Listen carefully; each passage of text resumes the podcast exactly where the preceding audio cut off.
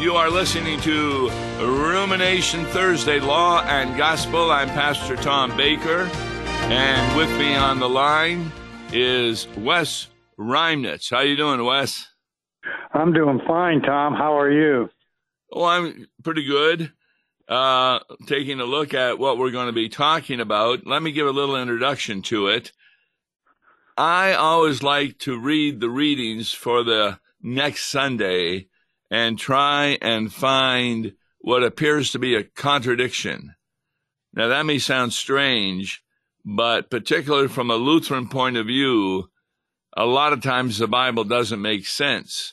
And so what I found in last week's lesson, it was from First Samuel three, and it was about the young man Samuel, who was with Eli the priest, and he was ministering to the Lord. It all started out with a woman named Hannah who did not have a child. So she prayed to God to have a child and promised that he would, she would take the child to Eli the priest, and he could minister at the holy tent where people would worship.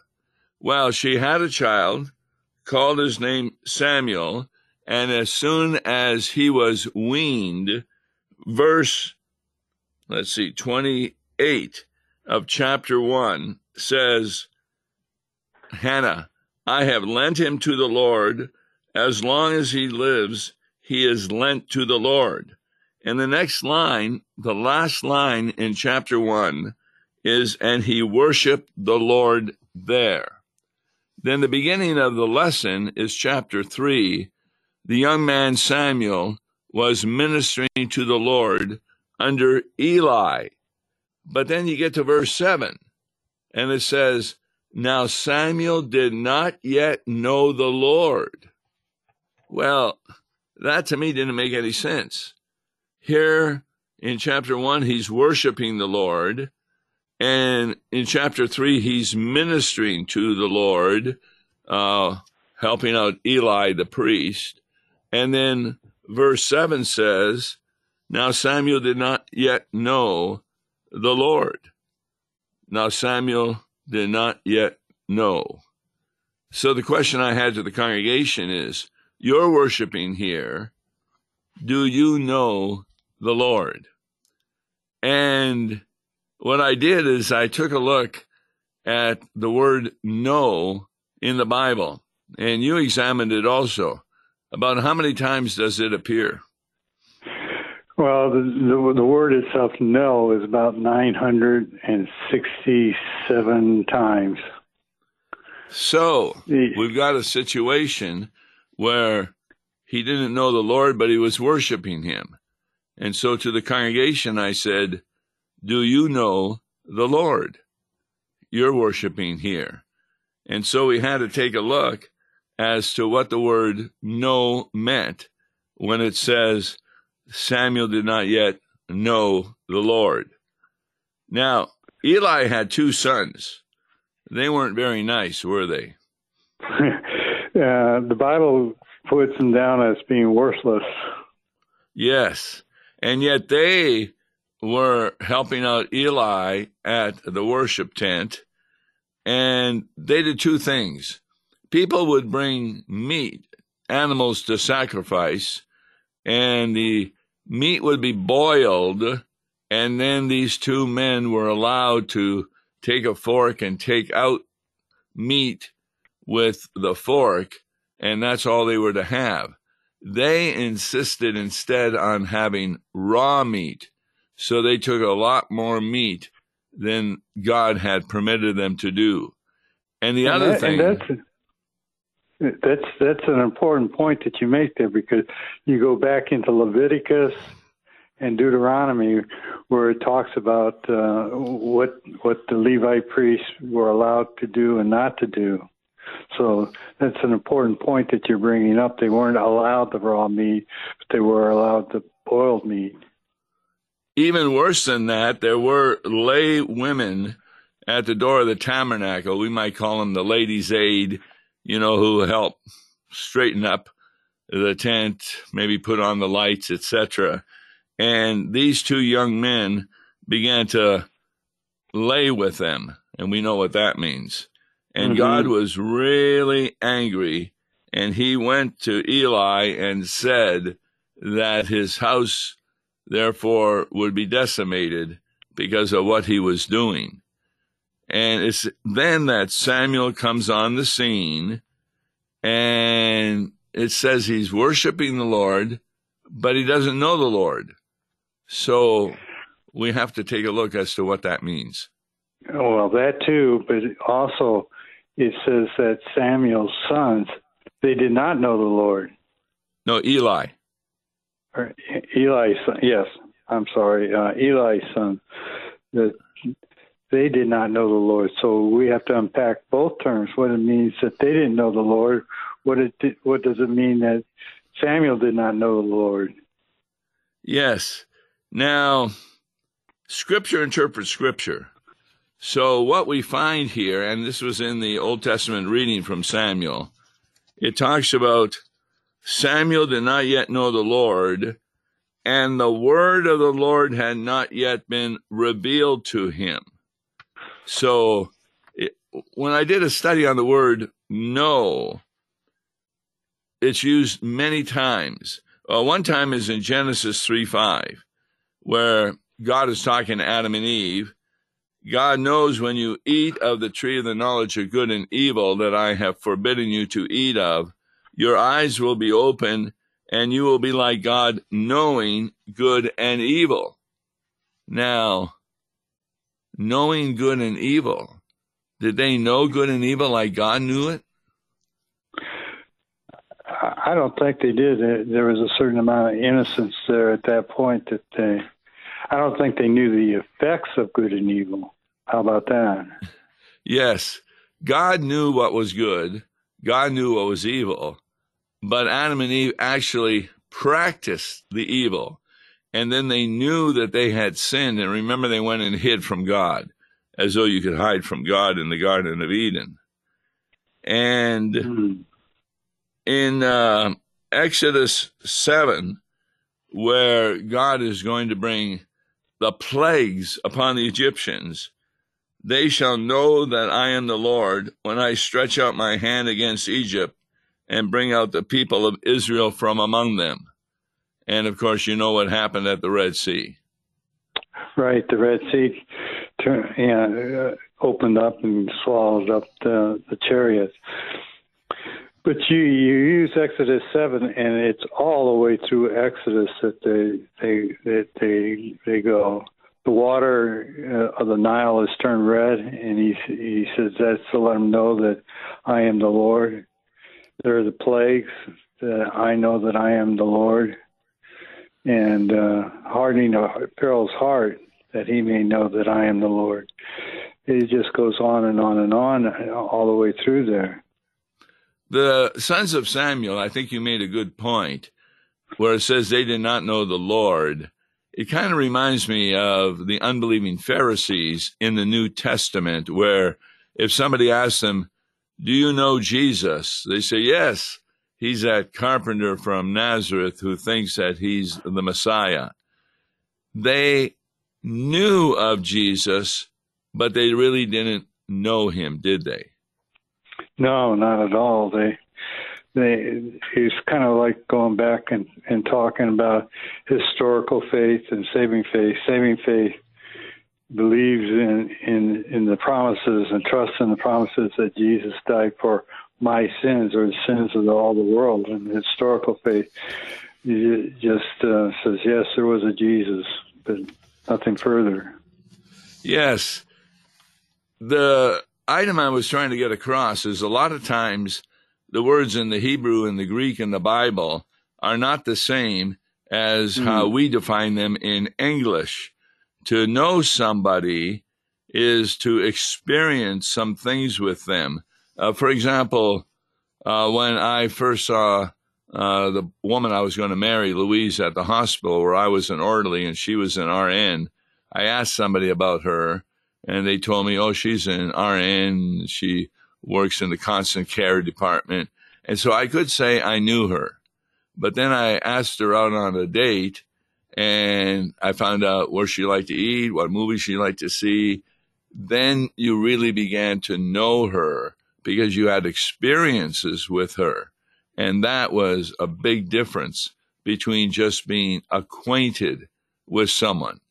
Like, mm. I think every one of us, if you were asked, do you know President Trump?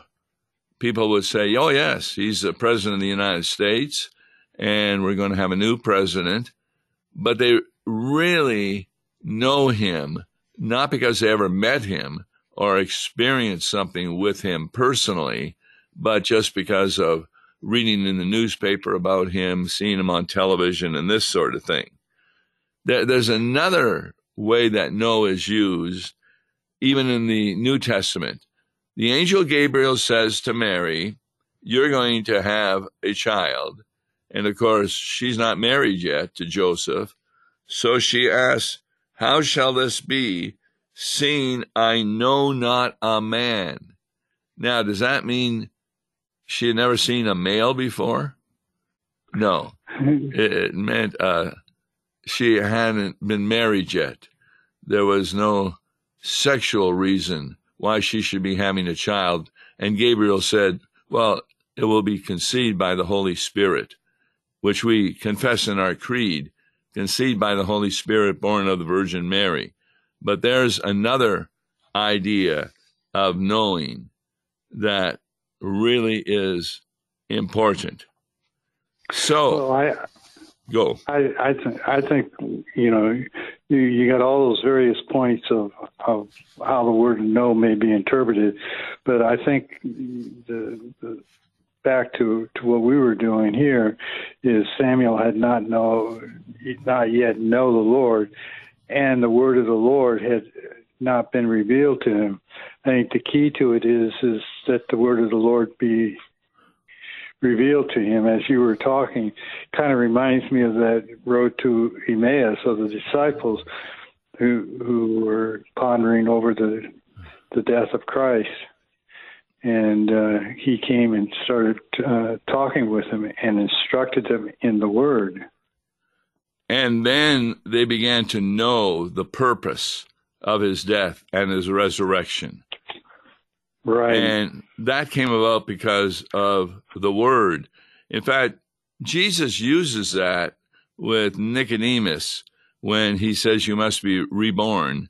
Nicodemus says, I'm supposed to get back in my mother's womb. And here's what Jesus says in John three ten, and this is a King James translation. You are a master of Israel, and you know not these things? So there's a good understanding of know, that it's more than just knowing Jesus. It's believing his word. And as you said, Samuel's pretty clear that at that time, there was no frequent vision. In fact, the Bible says, the word of the Lord was rare in those days. There was no frequent vision. And so unlike God talking to Adam and Eve and to Abraham and to Moses and a number of the prophets, you wonder what Eli was teaching Samuel. He knew there was a Lord. He worshiped him, but he did not have knowledge of the mission and purpose of the Lord who was to come. That is the Messiah. It really has a lot to say about about us today, and, and the need of, of ours of getting the good word of, of Christ out there, not only in our sermons, but also in our Bible classes, uh, devotional life, you know, getting people connected with, with the word of God. Yes. What you were saying, verse seven of chapter three, Samuel did not yet know the Lord, and the word of the Lord had not yet been revealed to him. Now that reminds me of the disciples. Here they're walking around with Jesus for three years. And then as he's going to Jerusalem, he says, I'm going to be captured and put to death uh, by the scribes and the Sadducees, and I will rise the third day. Well, what was the response of Peter? Huh. Uh. Pardon me to be that it happened that he not go. And what did Jesus respond back to him? Well, it wasn't, uh, what's that guy, uh, when friends and influence, Norm Vincent Peale answer, hey, Jesus said, get behind me, Satan. Yes, because Peter, he knew Jesus, but he didn't know Jesus. And I don't think it really came to fruition until after the crucifixion and the resurrection, uh, particularly with the folks on the road to Emmaus, where Jesus was able to explain to them his purpose. And certainly after Pentecost, they came to know the Lord. The Lord. Well, before the Pentecost there in Luke uh, twenty-four, it talks about how Jesus sat down his disciples and began to teach them through the words of the Old Testament that this all must happen. But they didn't believe it. No. Yeah, so they didn't still know it, even in teaching it. And this is why it's important for parents today to baptize their children, because what gift do they receive in baptism? Oh, the gift of the, the, the gift of the Holy Spirit. Exactly. And then you begin to raise them up. Uh, for example, when Jesus said to his disciples, he's going to Jerusalem uh, to be put to death, they really rejected that because that was not their knowledge of the Messiah.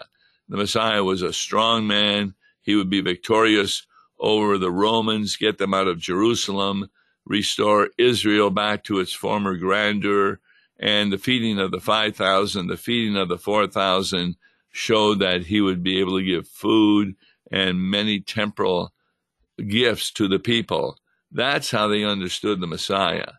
And it wasn't until that Jesus explained and taught to them what the Old Testament said. Yeah, it's, it's the uh, historical facts that they were looking at, the temporal world around them, and forgotten what, as Jesus put it before Pilate, my kingdom is not of this world.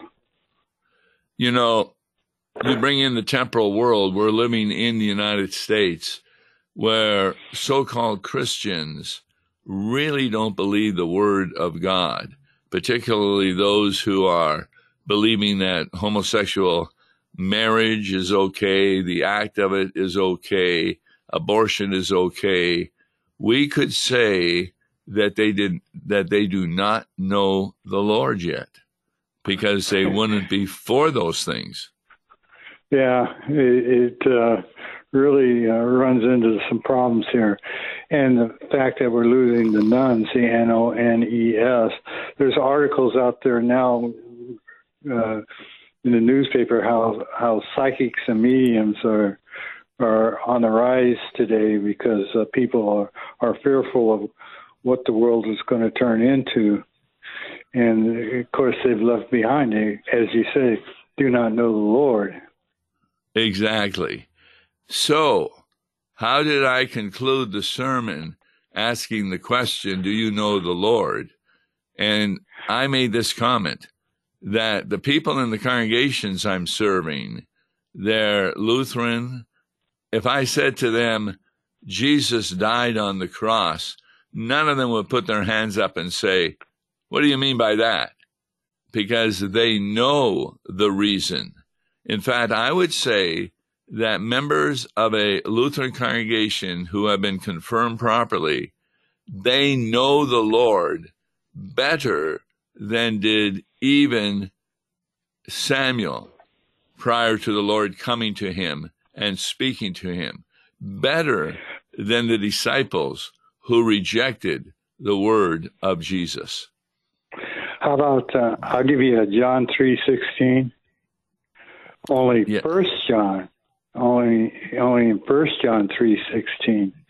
By this we know love, that he, he, Jesus, laid down his life for us, and we ought to lay down our lives for the, for the brothers. That we, we know love, we, we know what true love is by what Jesus has done for us by dying upon the cross. You see, and that is knowing Jesus. There are many so-called Christians today, and I've got some friends in the Evangelical Lutheran Church of America. I don't understand how they stay in that denomination, because that denomination is for immorality. That denomination doesn't think it's necessary to do mission work among various groups like Hindus and Buddhists, because they say, who knows how God may bring them into the church without our knowledge. And to belong to a church like that is therefore in support of that which does not know the Lord. Sure. And I think that's uh, increasingly important that that we get the get the word itself out there in, into the world around us, you know, and and through the word of God that He has given to us for Christ. Yes, to know the Lord. Therefore, once we get back again to the Reformation, is not because you're doing good works out of love for God, but because you're believing the gospel, which makes no sense to the world at all. And I think that's a, you know, this is a point well taken, a point that you make, and the necessity of us of teaching teaching our children the word, because I, I kind of, in a sense, fault Eli for not probably uh, teaching his kids. Uh, there's a possibility there that it, the instruction did not go on. Would you perhaps agree? Well, that's what God says, is that He rejected Eli and his family because Eli did not restrain his youth. That's verse thirteen and uh, of chapter three. And very important that parents need to restrain the youth to bring them up in the nurture and admonition of the Lord. And one way to do that also is to take them to Sunday school and help them understand who the Lord really is. And the people will come to an understanding, yes, this is the Lord, and they will know the Lord and be saved by grace through faith, because they believe not only the promises of the gospel, but the word of the Bible. Mm. You know, we ought to thank uh, that little segue that they have on, uh, by the way, this morning. It was about knowing Jesus Christ, the very thing that we've been talking about for the last uh, half hour. And by the way, is it what? By the way, that, that they do just before we come on. A uh, little little uh, sound bite, and the guy was talking about knowing Jesus Christ. And what did he say as to how to know Jesus Christ? Same thing that we were talking about, how we we go through the Word, listen to the Word, the Word that He has given to us, teaching, uh, and which uh, is teaching one another, and especially teaching our children. Exactly. So Samuel may not have realized the promises that God had given to Abraham about the Messiah coming through Isaac and many other promises of God.